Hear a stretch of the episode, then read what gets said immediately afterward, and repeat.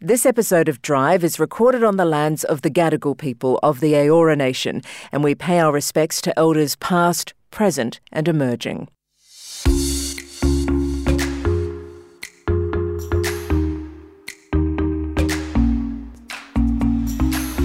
I'm Leila McKinnon, and welcome to Drive, a podcast about driven women delivering in their chosen fields in partnership with Uber Eats for a second year.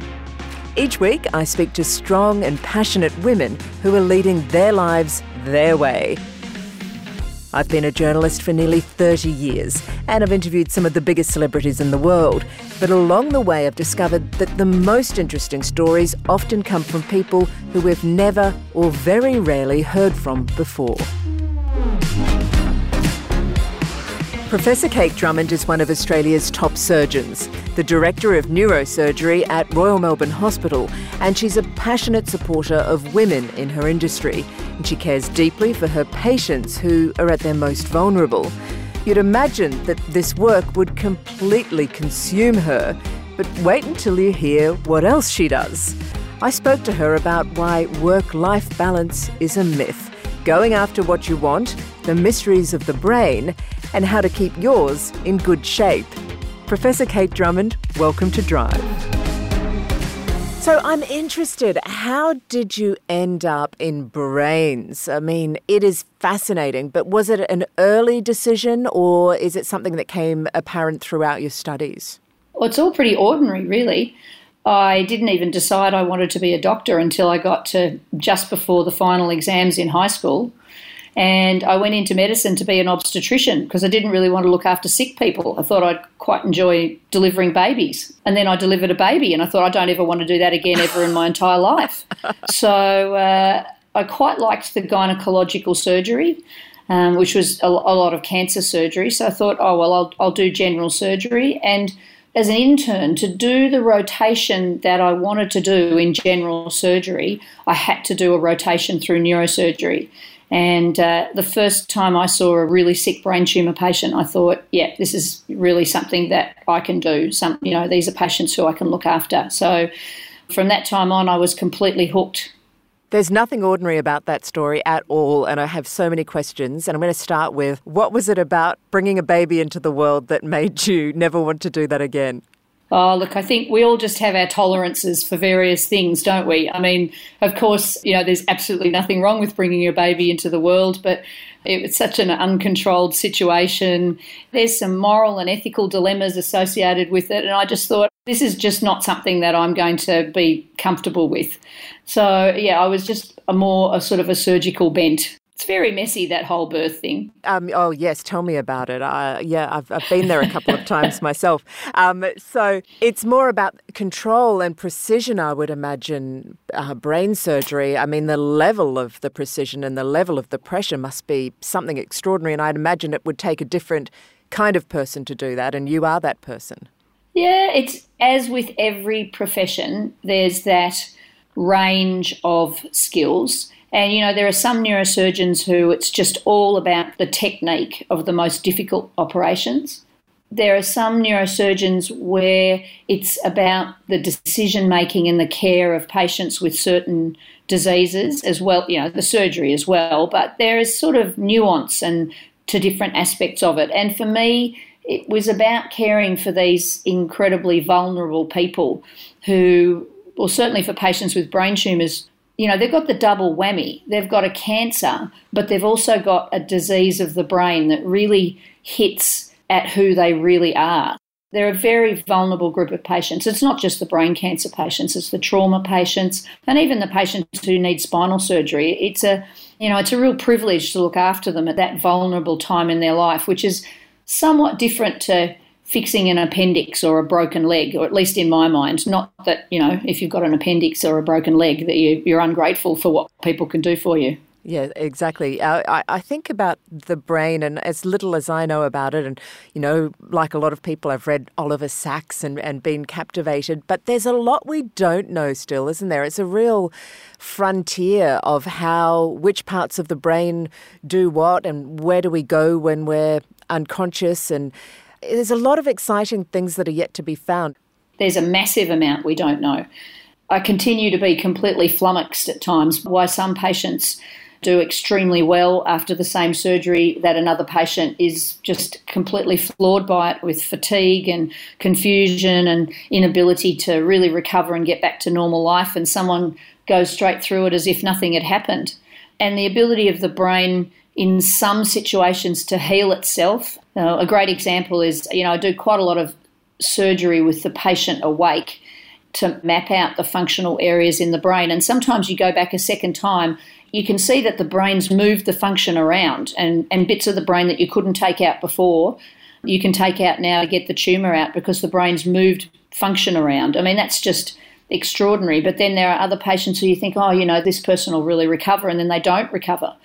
Um, I mean, we really don't understand a lot of that stuff. And we don't understand uh, a lot of the symptoms that patients get when they've got a brain problem. We don't understand why having some brain problems cause fatigue, for instance, or sleep disturbance. We don't understand any of that, how it affects your quality of life. So it's it's pretty amazing.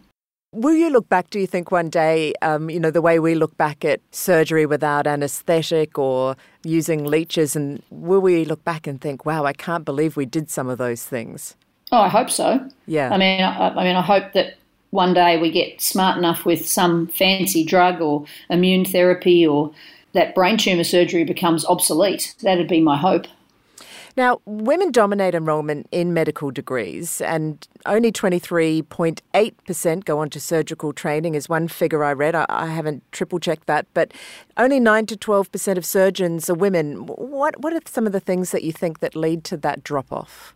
It's a very complex matrix of what causes that. One of the really important things is just that it's not been made a friendly profession for women.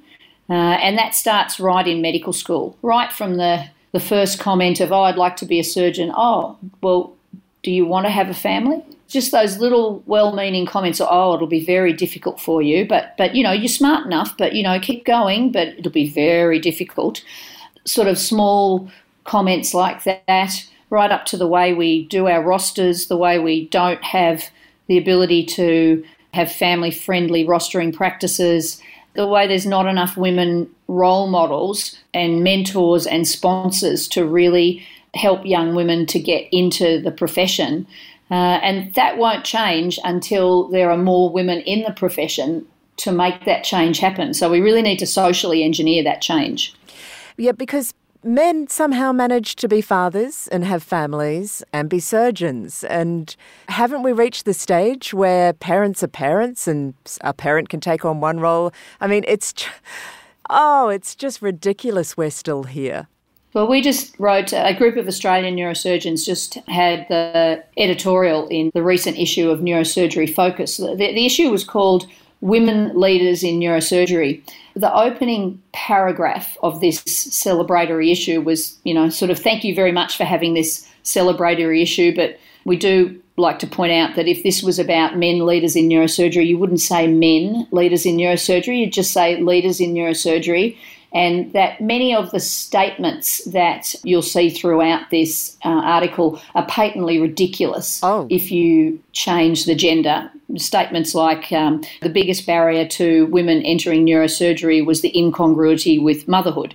Well, if you change that round to the biggest incongruity for men entering neurosurgery was fatherhood, it just becomes completely ridiculous. So no one questions whether a, a man in medicine or neurosurgery or any profession can become a father. So we have to change that dynamic. Yes, exactly. And in male dominated professions, um, such as politics or the medical world, you know, you have these ongoing problems, this slow, slow change. You know, given what we've seen coming out of Canberra lately, is the medical profession any more enlightened than our seat of government, or is it on a par? I don't think any profession where there's a great gender disparity functions in a normal way.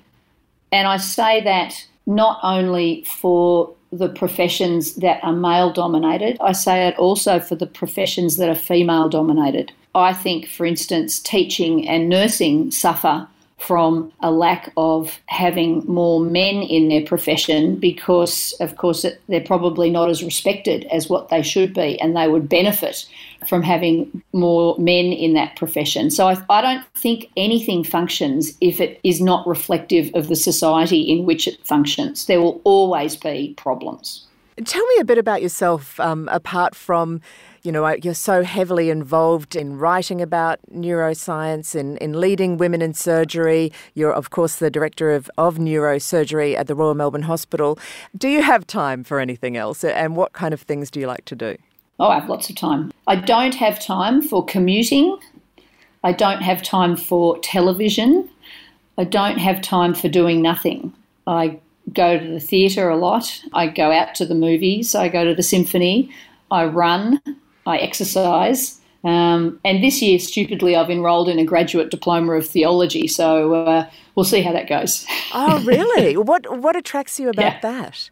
I actually want to do a PhD with a theological slash brain tumour flavour and went went to this, the theological school and found out that I'm not actually qualified to do a theological PhD, so I need to do some groundwork, which I'm so enjoying. It's it's fantastic. A lot of it, of course, is the history of the, the church, which is the history of Western civilization. So it's absolutely fascinating. I'm, I'm learning so much. It's the first time in many years I've had to look up the words because I don't understand them. Oh, that's brilliant. And I'm imagining a, a book coming out of this, something like Finding God in the Brain. Well, I hadn't thought of a book. My other obsession is dinosaurs. I've got a real interest in archaeology and, and dinosaurs. So I am writing a book, a children's book of Bible stories with dinosaur characters with a co-author friend of mine in Israel. So that's that's my book at the moment. Di- sorry, can you repeat that? A dinosaur book about religion. A dinosaur, a book of Bible stories Bible for children stories. with dinosaurs as the characters. Oh, that sounds excellent. That is so random and, and interesting. And I feel like you're just bubbling over with ideas. I think if you frame your life not as, oh, I'm so busy, but as, oh, I've got so many opportunities, it does change how you view getting stuff done. That is a good tip. I think uh, uh, anybody listening to this can take that away. I know that I will. I was kind of verging there on feeling like the world's biggest underachiever, having spoken to you, but that's a good tip to set me off in the right direction. Um, what kind of advice would you give, perhaps in particular young women, about life and about work and about working in a male dominated profession? What springs to mind? Um, be yourself, uh, thinking that you have to be a particular way looking perhaps at the women who've really made it ahead of you, they've probably had to really, like me, mould themselves to be a particular way to fit in. Don't do that anymore because we want women in all of their great diversity. Uh, get a mentor or really a sponsor. You want more than a mentor. You want someone who'll push you forward and give you opportunities and give you advice and be bold about asking for that. Don't worry about work life balance choose what you want to do first, something you love, and you'll work the balance out later. I think the most miserable people are the people who settle for something else because they think they want some sort of work life balance when actually it's all a myth really. There there isn't work life balance no matter what you do. It's this is not a surgical problem it's an everyone problem. So choose something you love and and work at it and it'll it'll work out in the end. Yeah it's not a balance it's more like a juggle isn't it? And and you can keep the balls in the air if you're doing the thing that you love.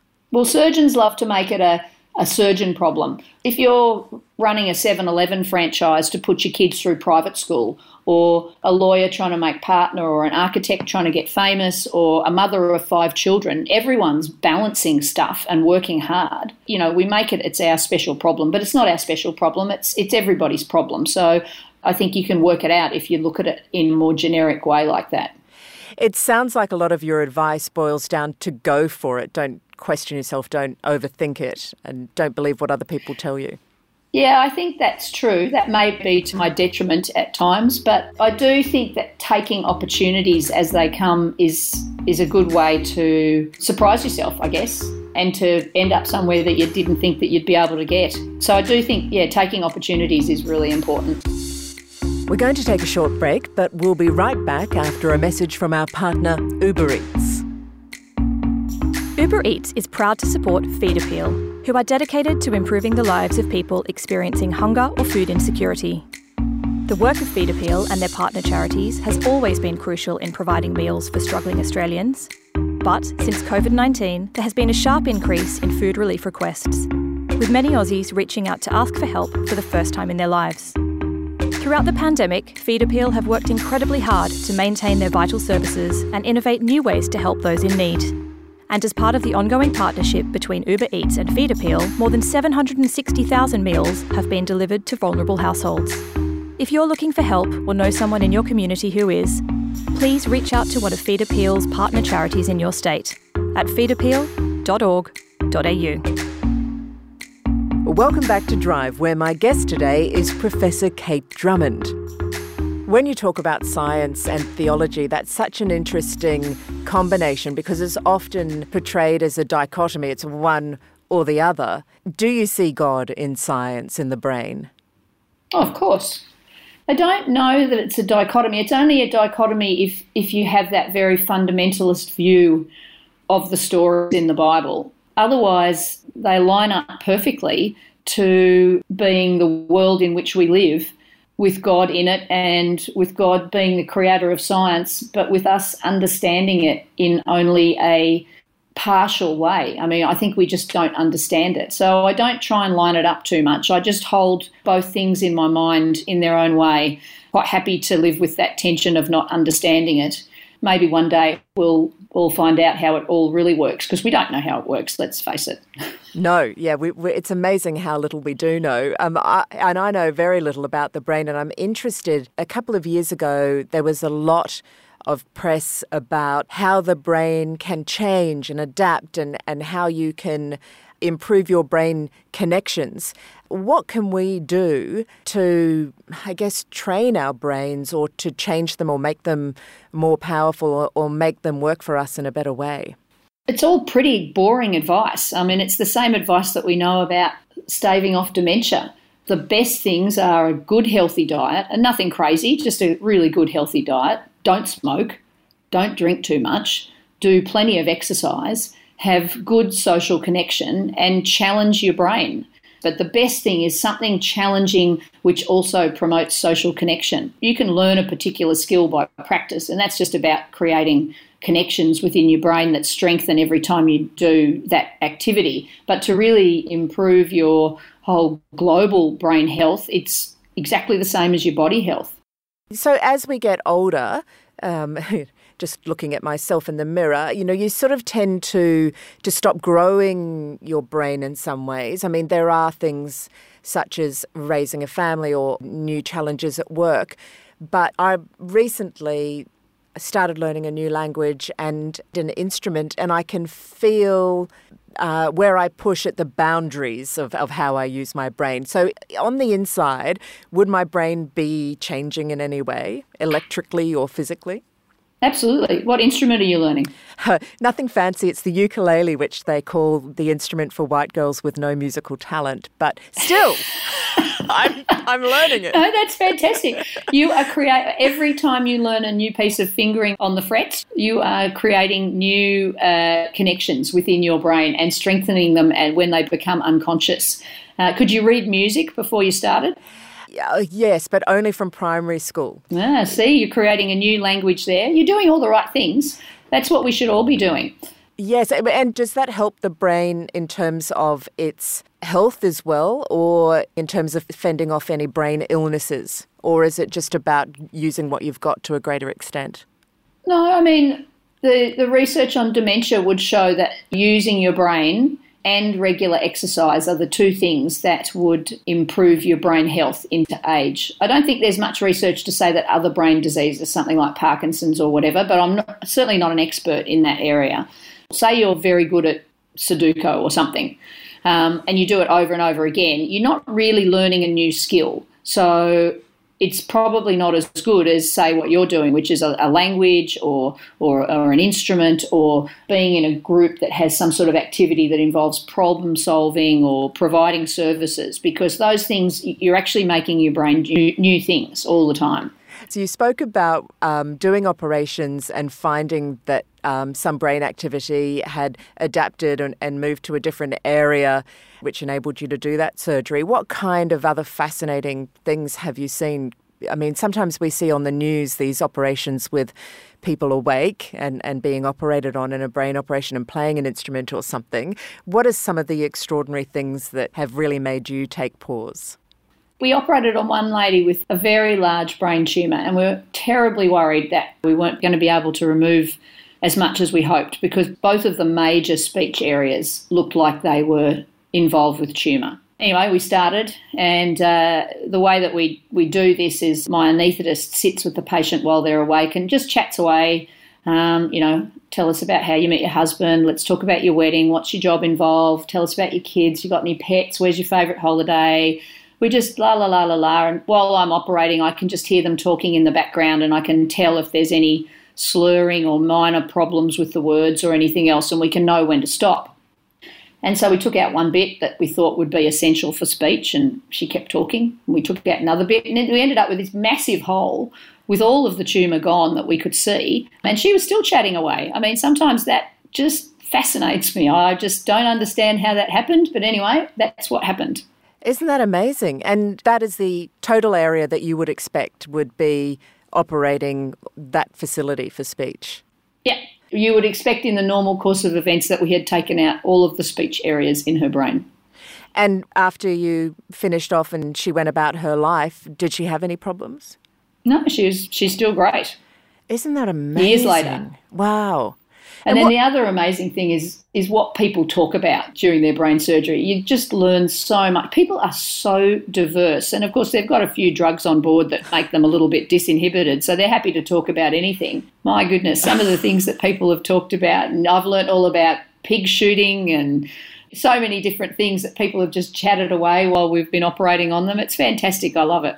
Someone told me that when people have a colonoscopy and they have that twilight sedation, they come out with all sorts of inappropriate things. And, and I am the yep. world's most inappropriate speaker anyway, so now I'm terrified. of having yeah well you, you could be you could be in trouble because yes that that little bit of disinhibition yeah i had one guy trying to line me up with a date Oh, really? Oh, well, that's good. Yeah. I think that's quite flattering. he couldn't hold back. Why wouldn't he? It wasn't for him. He was trying to find me someone else. Oh, right. I thought he was making a move. That would be bold. No, not making a move. Someone was in your brain and you started making a move. Oh, that's fantastic. No. I love that story. When you go out and about, what's the main thing that people say to you if they find out what you do? You try and not talk about it that much because it does tend to dominate the conversation a little bit because everyone wants to know. But the really good thing is that my partner's a hot air balloon pilot. And so after I met him 13 years ago, what I usually do is just people say, What do you do? And I say, I'm a neurosurgeon. And he pops in and says, Oh, I'm a hot air balloon pilot. And everyone goes, wow, a hot air balloon pilot. And they want to talk to him. So it's really good so that I can just uh, concentrate on whatever else I'm doing. That's a, I love that. What a way out. You've, you've certainly picked the right partner there. What a mix, you two. Well, uh, Professor Drummond, it's been so fantastic to speak to you. And I feel like I'm just wasting your time by picking your brain, so to speak. So I will set you free back into the world to make all those valuable connections, do those operations, and, and write a dinosaur or book about Bible stories for children. Thank you so much for having me. It's been great. Thank you so much for listening. Drive is a Future Women podcast made in partnership with Uber Eats and is produced by Bad Producer Productions.